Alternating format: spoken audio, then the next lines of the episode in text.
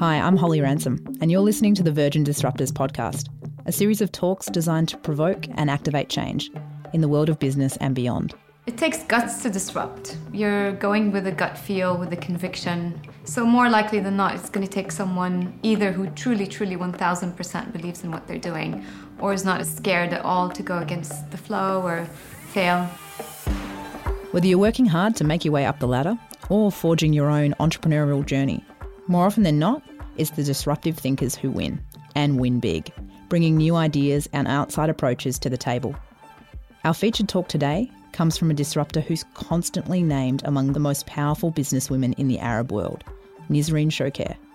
In 2006, Nisreen's decorated career led her to join Virgin Megastore in the Middle East and North Africa, where over the course of the past 10 years, as president, she's transformed the company's model from a traditional music and movies outlet to a 360 lifestyle destination. Under her direction, the brand has experienced huge growth, and with that comes a wealth of experience as a disruptor. One of the things that blew me away about Nisreen was how stacked against her the odds were when she started with the organisation. She was in a marketplace where the expectation was the business wouldn't necessarily succeed, and she managed to cultivate incredible growth based on a deep understanding of the consumer's wants and needs and a preparedness to really go outside the box to deliver on them. So let's join Nisreen on stage, recorded live at Virgin Disruptors.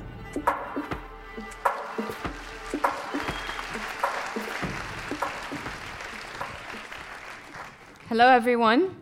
So, as I was preparing for the speech, I realized that the Virgin Megastore brand has been around for 40 years. But I'm not here today to talk to you about how we've managed to survive in the Middle East and why we're still around, but more, it's really very much a disruption story on how we were able to take the Virgin Megastore brand and turn it into the number one youth retail destination across the Middle East. But with that is a very personal journey of mine, which I hope you'll give me a chance to share with you. I used to work in the physical business of, of records and CDs, and I saw at Sony, Warner, Viacom, BMG, a lot of great executives in the good times and how they reacted to the bad times. Almost 17 years ago, a 19 year old by the name of Sean Fanning started a peer to peer network called Napster. Napster had 60 million users in the first year after it launched. Does anyone remember Napster? So at the time, I was working for a German media company called Bertelsmann, and my team and I thought it would be a very good idea to go out there and buy them. It was the worst idea ever. Every record label sued us. We had to shut down. 60 million users gone. Fast forward many years later. In 2015, 60 million users subscribed and paid for a streaming music service, and physical CDs are gone. It's a big lesson in disruption. So it's, it's an overused term, but disrupt or get disrupted, I lived it firsthand. So the question was Was there a place for Virgin megastores? I'm sure some of you do remember those. But at the same time, as physical sales were dropping, artists had to find different ways of making money. So they became curators and creators. Fashion, beauty, you know it, you consume it. They started making their money off of endorsements. So they didn't need Virgin Megastore anymore. So 10 years ago, around that time, Virgin asked me to go to the Middle East and see what could be done. Kind of a do or die kind of situation. Wasn't easy being a woman at the head of a company. Wasn't easy being an Arabic woman at the head of a company. Wasn't easy being in that kind of industry as an Arabic woman. On top of all that, we were representing a very outspoken, if not controversial brand, Virgin, in a region that didn't really entertain a lot of controversy. So, not a very easy situation to be in.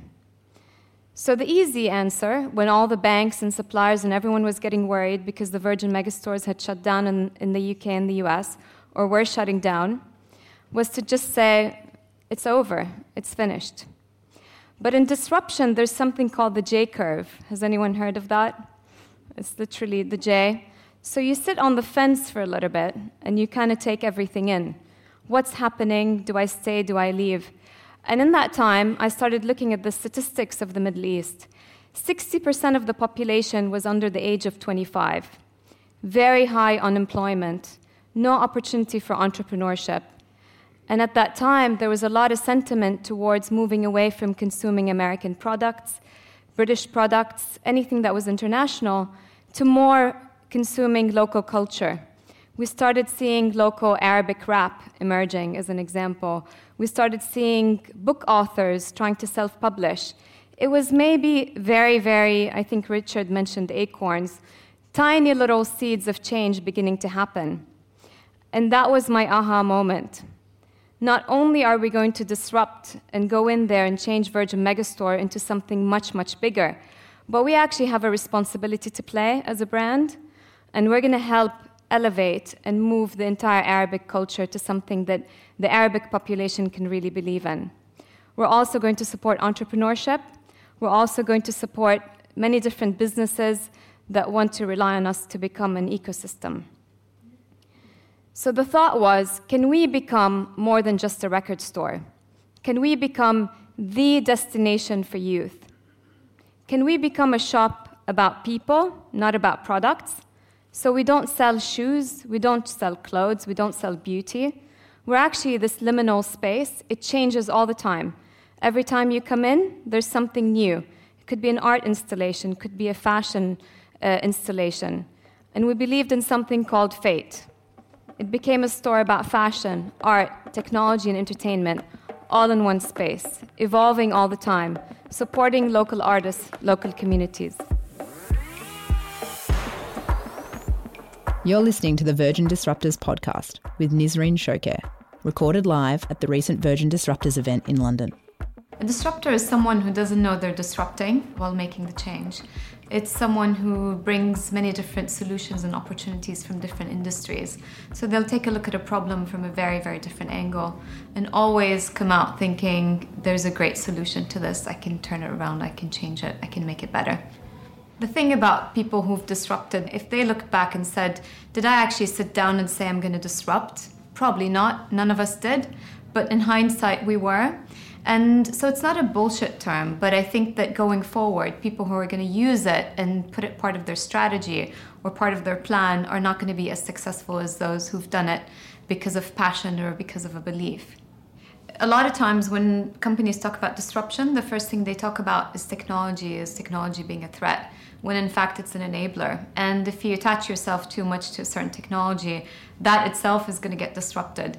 It's purely an enabler. That's how I see technology. And it's going to move with time. I think another area of disruption is going to be technology platforms. They're too expensive. People sign up to millions of dollars in many months of deployment or years of deployment. And then it just becomes too expensive to adapt and move. And I see that as a huge area to be disrupted with the big ones. I think it's easier for small businesses to disrupt a, a niche or a behavior in the market and generally because organizationally they're able to adapt faster. But when it comes to scale big companies will always win.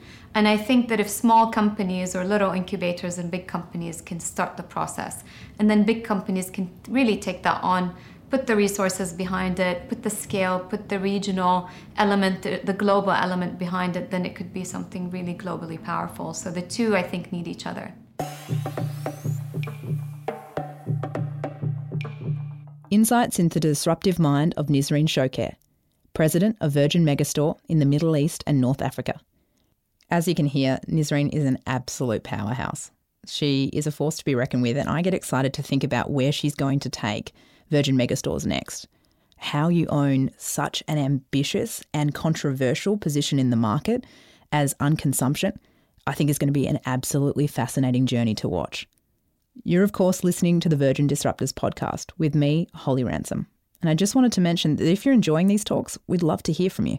Use the hashtag Virgin Disruptors and tell us what you think. Or alternatively, leave us a rating and review on iTunes. Let's return now to the stage. I'll hand back to Nisreen Shocair.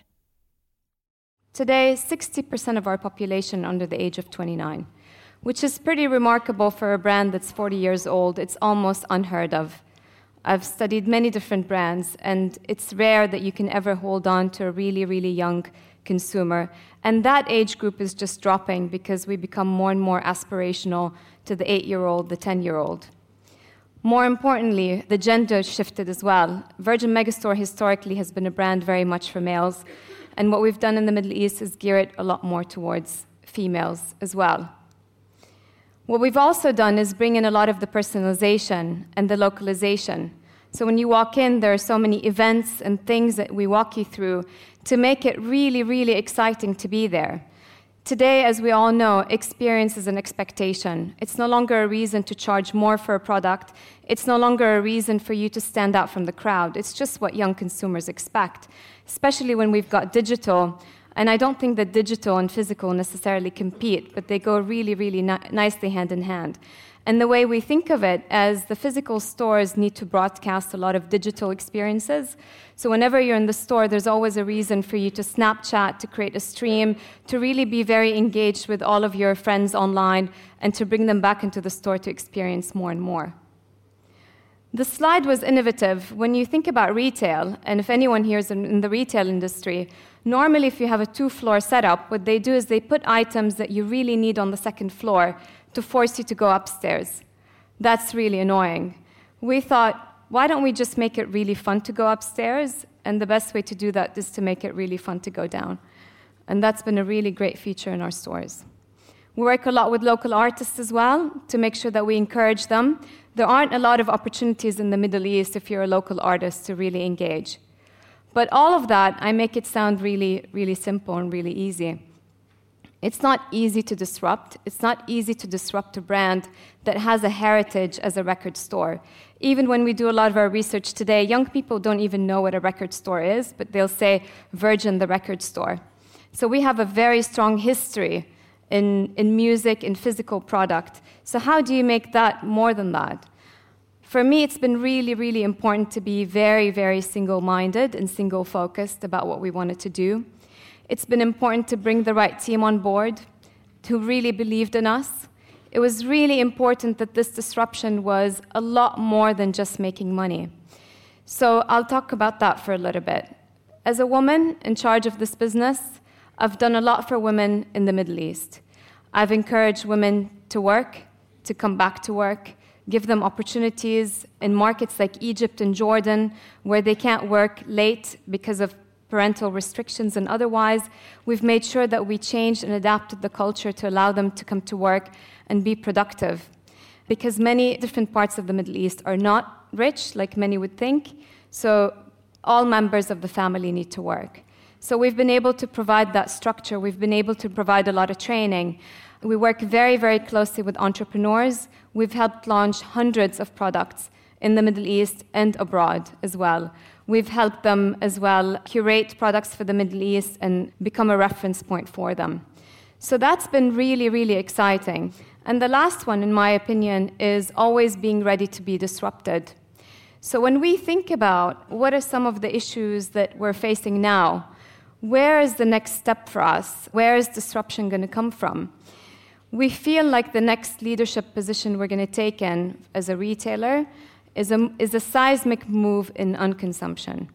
Um, sounds strange that that would be in the Middle East, but that is a movement that's taking place. So, how can you, as a retailer, as a next level of disruption, tell your customers to consume less?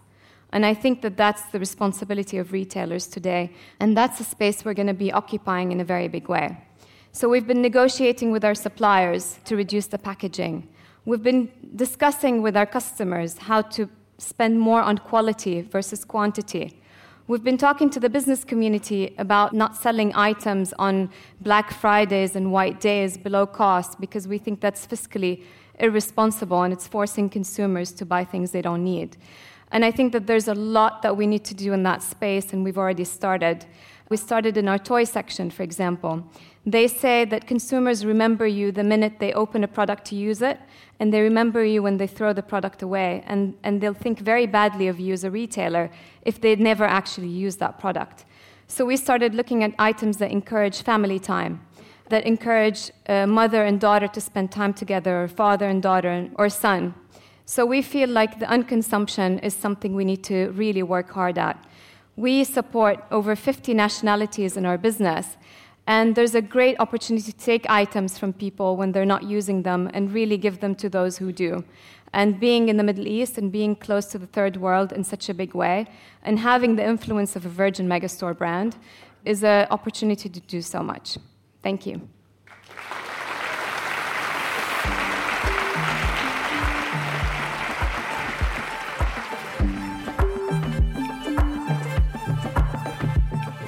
A huge thanks to Nisreen Shocair, President of Virgin Megastore in the Middle East and North Africa, speaking live at Virgin Disruptors. A truly disruptive thinker, and I think shared an enormous amount of great advice there. Remember, to find out more about Virgin Disruptors, you can simply head to virgin.com, where you'll also find plenty more in terms of entrepreneurial content, articles, and podcasts.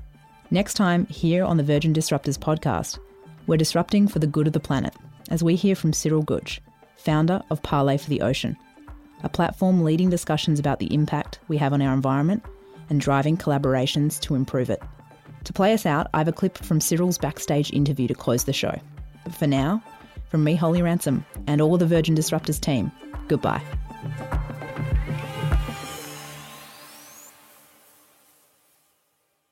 There's so much fear and also all these little problems that kind of hinder you, that stop you, that block you of changing things, of disrupting your life or the life others, or your profession, or whatever surrounds you.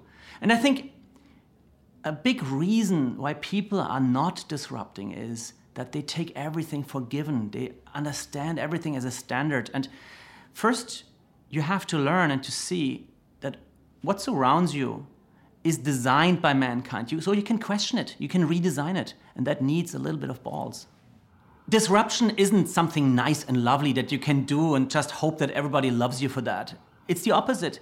You annoy, you demand, you confront.